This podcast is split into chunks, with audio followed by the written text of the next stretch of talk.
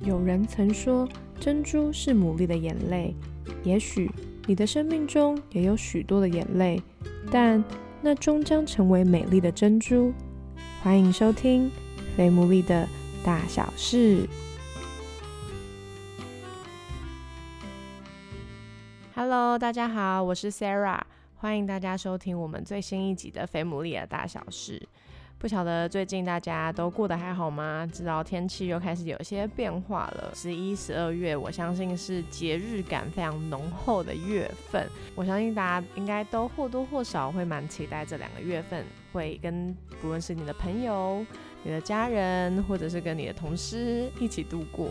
那在进到今天的主题之前呢，就是有一个很重要的消息要跟大家公布。相信如果一直都有在 follow Family 的朋友们，应该都知道我们在十二月十六号有一场二零二二年最终场的实体的活动。那这次的活动基本上会联名，就是我们有两个单位一起联合的主办，所以这次应该算是三个主办单位。然后当中呢，我们也有邀请到一些很棒的创作者，然后他们也会在当中会有一个小小的市集跟摆摊。十二月十六号的主题呢，叫做来自上帝的礼物。为什么这个主题？其实就是因为一想到圣诞节，大家最直觉想到的，不晓得为什么就是想到礼物两个字。我们也想要透过这个活动，让大家你也可以收到来自于上帝的礼物。我没有听过别的地方有这样办过啦，所以我自己也是觉得当初想到这个 idea 真的蛮特别的。今年我们会有一个做法，不仅是交换礼物，而且我们是超过百人的交换礼物。我们目前报名了一个多礼拜，现在报。名的人数有两百五十人，预计呢就是额满为止。那我们额满的目标呢，大概就是四百人，所以我们期待就是可以有五百人的交换礼物，是不是非常的规模浩大？会想要以这个为出发点的某个原因，是因为过去我们通常玩交换礼物都是跟你自己熟悉的人玩嘛，所以你当然就会觉得哦，大概就是没有什么新鲜，也不能说没有什么新鲜感，就是你会觉得那就是多了一份可能你对于这个准备礼物的人的认识啊、了解啊，所以好像就只是一个形式了。但今年想要透过这样五百人的交换礼物，让你在茫茫人海当中得到一份特别的礼。礼物有想要参加这个环节的人，我也蛮期待这样的。你是可以用这样的心情来预备这份礼物。我们每个人不是只有可以收礼物，我们也可以成为那个送礼物的人。我也会邀请大家要写一封一百字以上的卡片。那为什么要这样？就是因为避免让大家就只写了圣诞快乐。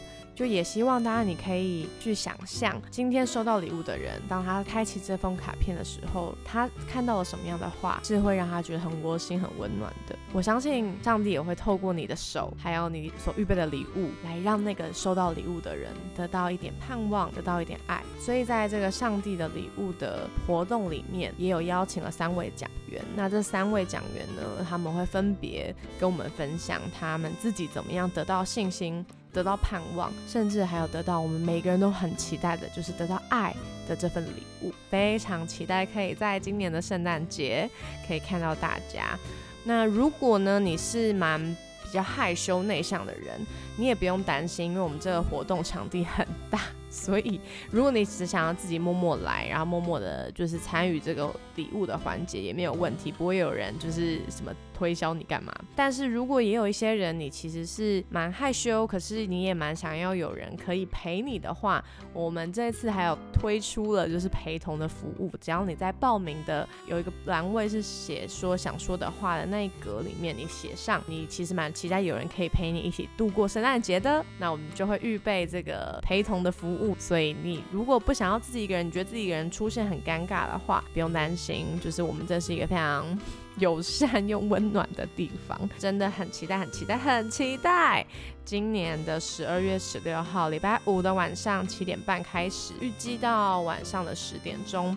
然后我们当中除了有刚刚提到的三位朋友分享他们的生命故事之外，那我们还有预备了非常好听的歌曲。那如果你也想要见见我本人的话，也非常欢迎。我们最后会有一个合影的时间，欢迎大家也可以来找我聊天、拍照。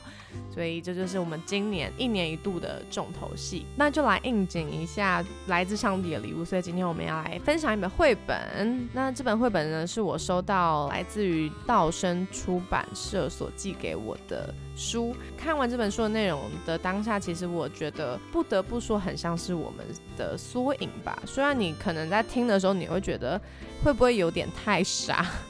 但每个人都有傻气的一面，都有为爱很执着的一面。很期待可以透过这本绘本来让大家在今年的圣诞节也可以傻一回。我知道很多人都很期待，就是我们的故事系列。真的年底了，大家的时间都很难瞧。我还是有努力的在邀请，所以大家可以不用担心，就是故事系列不会消失不见。那这本绘本呢，叫做《最珍贵的礼物》，封面呢就是一对男女。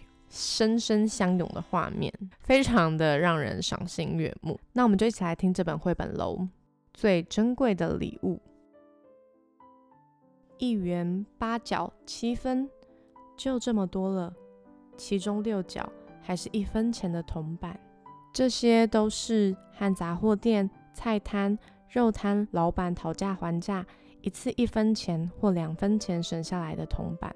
这么斤斤计较，常常让老板红着脸不说话，对他的吝啬深感不满。黛拉数了三次，还是一元八角七分。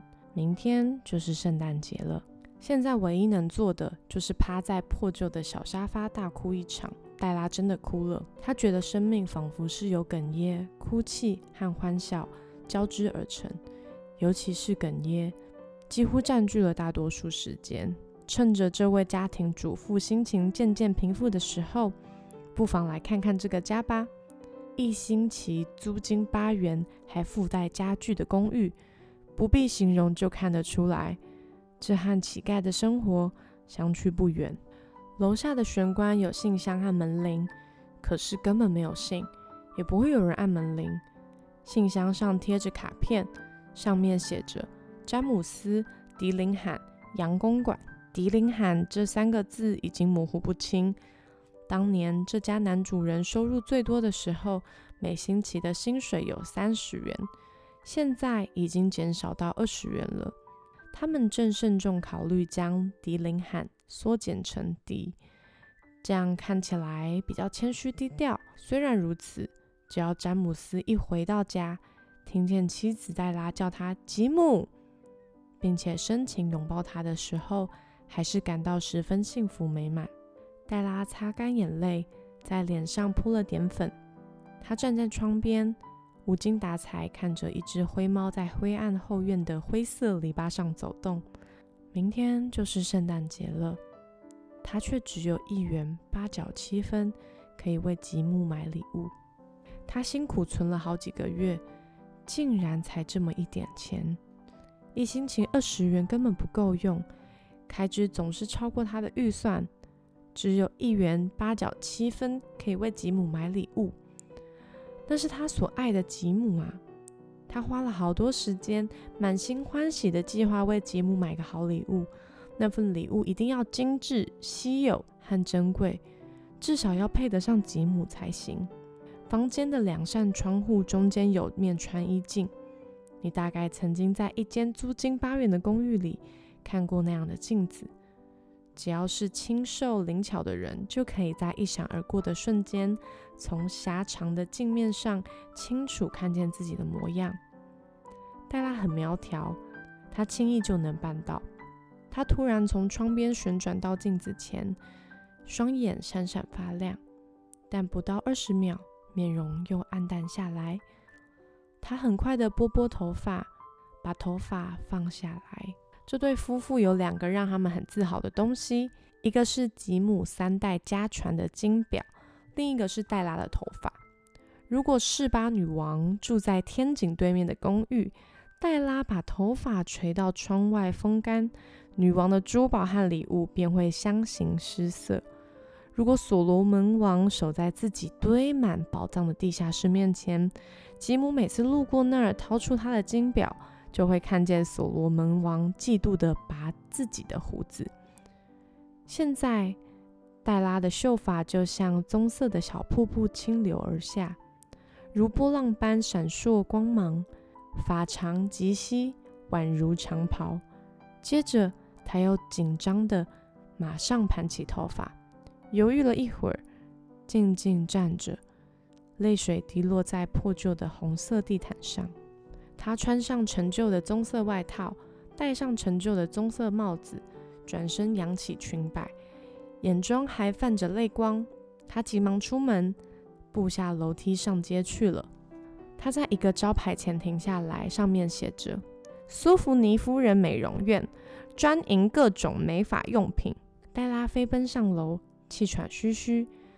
苏芙尼夫人长得高大白皙，面容冷峻，和她的名字一点都不搭。您愿意买我的头发吗？黛拉问。好。脱掉帽子，让我瞧瞧。夫人说：“棕色的小瀑布清流而下，波光闪亮。”二十元。夫人捧起黛拉的头发说：“快换钱给我！”黛拉紧接着说：“哦。”接下来的两个小时就像长了华丽的翅膀，迅速飞逝。黛拉穿梭于店家之中，到处搜寻吉姆的礼物。她终于找到了。这根本就是为吉姆量身打造的东西。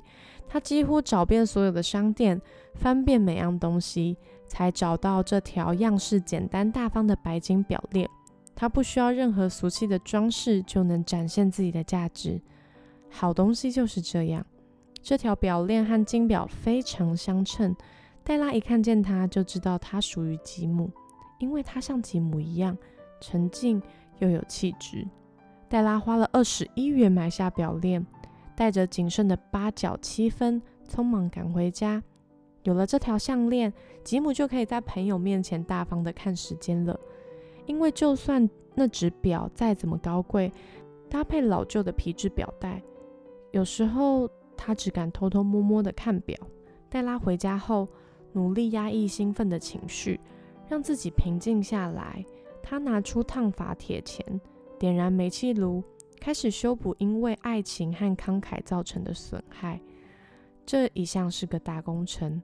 不到四十分钟，他的头就布满细密服帖的发卷，看起来像个逃学的小孩。他小心翼翼地在镜子前照了好久，看着自己的影像。黛拉喃喃自语：“吉姆看见我这个样子，没有气风。”也会说我像康尼岛歌舞团的小女孩，可是我又能怎么办呢？一元八角七分，能做什么？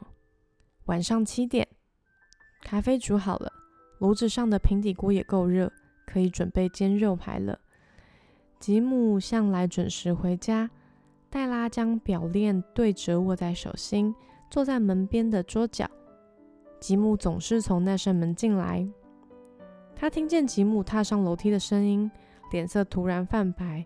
习惯为生活琐事默祷的黛拉轻声祷告说：“上帝啊，请让他觉得我还是很美丽。”门开了，吉姆走进来，关上门。他看起来清瘦又严肃，可怜的年轻人才二十二岁就得负责养家了。他需要件新大衣，也少了双手套。吉姆一踏进家门，就像猎犬闻到鹌鹑的气味，定住不动。他凝视着黛拉，黛拉无法从他的表情看出他的心思，这让黛拉有点害怕。那种表情不是生气、惊讶、反对、恐惧或感伤，而是一种他意想不到的表情。吉姆只是定睛看着他，神情怪异。黛拉不安地起身。走向他，亲爱的吉姆，别这样看我嘛！我把头发剪掉卖了，因为我不想要过一个没有办法送你礼物的圣诞节。反正头发还是会长回来，你不会生气吧？我只能这么做。我的头发真的长得很快哦，吉姆，跟我说声圣诞快乐吧！我们要快快乐乐的过节。你不知道我为你买了多棒、多美的礼物，你。把头发剪了？吉姆结结巴巴的问。事实就在眼前，他好像还反应不过来。剪掉麦拉，你还是一样爱我吧？就算剪了头发，我还是我啊，对不对？吉姆好奇的看了看房间。你说你把头发剪了？他的语气听起来有点愚蠢。别找了，已经卖了，真的没有了。今天是圣诞夜，对我好一点嘛。我的头发可是为你而剪的，而且我的头发也许算得出数量，可是我对你的爱无法计算。吉姆，我可以煎肉排了吗？吉姆恍然大悟。他紧紧抱住黛拉。现在，我们暂时换个角度，仔细想一想一些无关紧要的事。一周八元和年薪百万有什么差别呢？数学家或智者都无法给出正确答案。东方博士带了珍贵的礼物，但是在那些礼物中也找不到答案。这么说有点模糊，稍后就能明白了。吉姆从大衣口袋掏出一包东西。丢在桌上，黛拉，别误会我的意思。不管是减法、修法或洗法，都不会减少我对你的爱。不过，只要你打开这包东西，就会明白我刚才为什么有那样的反应了。黛拉用白皙灵巧的手指拆开绳子和包装纸，她先是欣喜若狂的大叫，又歇斯底里的大哭了起来。女人的情绪说变就变，真需要这一家之主尽力安慰她。那是一组发簪，包括侧面和后面，包括侧面和后面用的都有，是放在百老汇橱窗前，黛拉梦寐以求的那套发簪。这些玳瑁材质的美丽发簪，边缘还镶了珠宝，色泽和被剪去的秀发非常相称。黛拉知道。这组发簪很昂贵，她只能偷偷喜欢，从来不敢奢望拥有。没想到现在竟然美梦成真。可惜要佩戴这些饰品的秀发已经没了。但是黛拉还是将发簪紧紧抱在胸前，抱了好久才仰起头，含着泪微笑地说：“吉姆，我的头发长得很快哦。”接着。黛拉就像被火烫到的小猫跳了起来，一边大叫：“！”吉姆还没有见到自己漂亮的礼物。黛拉兴奋地张开手，把礼物交给吉姆。这条单调的珍贵金属链子似乎也感染了黛拉的开朗和热情，闪烁着耀眼的光芒。吉姆，是不是很棒？我可是找遍大街小巷才找到的。现在你要一天看一百次表都没有问题。把你的表给我，我想看它挂在上面的样子。吉姆并没有这么做，他只是跌坐在沙发上，双手枕在脑后，面露微笑。黛拉，先把我们的圣诞节礼物都收起来，它们太珍贵了，不适合现在用。嗯，我把表卖了，买了你的发簪。好啦，去煎肉排吧。大家都知道，圣经记载的东方博士都是非常有智慧的人。他们带了珍贵的礼物献给马槽里的婴孩，他们的作为也成为日后人们互相赠礼，他们的作为也成为日后人们互赠圣诞礼物的开端。东方博士是很有智慧的人，送礼自然也深具智慧。就算不小心准备了相同的礼物，也会马上更换。而我在这里说了一个平淡无奇的故事，是住在公寓里两个傻孩子的故事。他们为彼此牺牲了家中最珍贵的宝贝。可是聪明的你啊，对所有送礼和收礼的人来说，他们才是最有智慧的人。不管在哪里，他们的智慧都无与伦比。最珍贵的礼物。好，念完了这本绘本，是不是就像我一开始讲的一样？就是你在听的时候，你可能会觉得，嗯，怎么有一点傻？我觉得傻的点就是会觉得，啊，没有那个钱，为什么还要 买那个那么贵重的礼物？可以量力而为啊。但我觉得这本绘本其实某个程度想要凸显出来的一个意义是在圣诞节这个节日，因为对于外国人来讲，其实圣诞节就像我们华人的新年一样嘛，就是代表一个要告别过去，然后迎接新的开始。所以这个节日的意义跟本质上，其实确实就不像是我们只是好像交换礼物这么简单而已。或许这份礼物都对他们彼此来说是一种回顾过去这段时间，或者这一年，或者是这他们所相处的这段时日里面，想要让对方知道你对我有多重要的一个行动。因此，他们就会愿意变卖了他们最珍贵的东西——头发或者是表。即将要告别二零二二年了，其实真的蛮快的。大家听到的时候，应该剩下一个月多一个礼拜的时间，就是真的时间过得非常的快。其实我们真的可以透过这个机会来向我们的家人朋友来表达对他们的感谢还有在意，不是只是只有你给而已，你也会得到一份属于你的珍贵的礼物，而这份珍贵的礼物。如同你如怎么样为别人精挑细选一样，我相信也有人是在为你精挑细选一份礼物，而真的很期待，在今年，在这个听说会是冷冬的冬天里面，我们可以一起聚在一起，然后一起享受这个让你从心里面觉得很温暖的节日。或许你没有过圣诞节的习惯。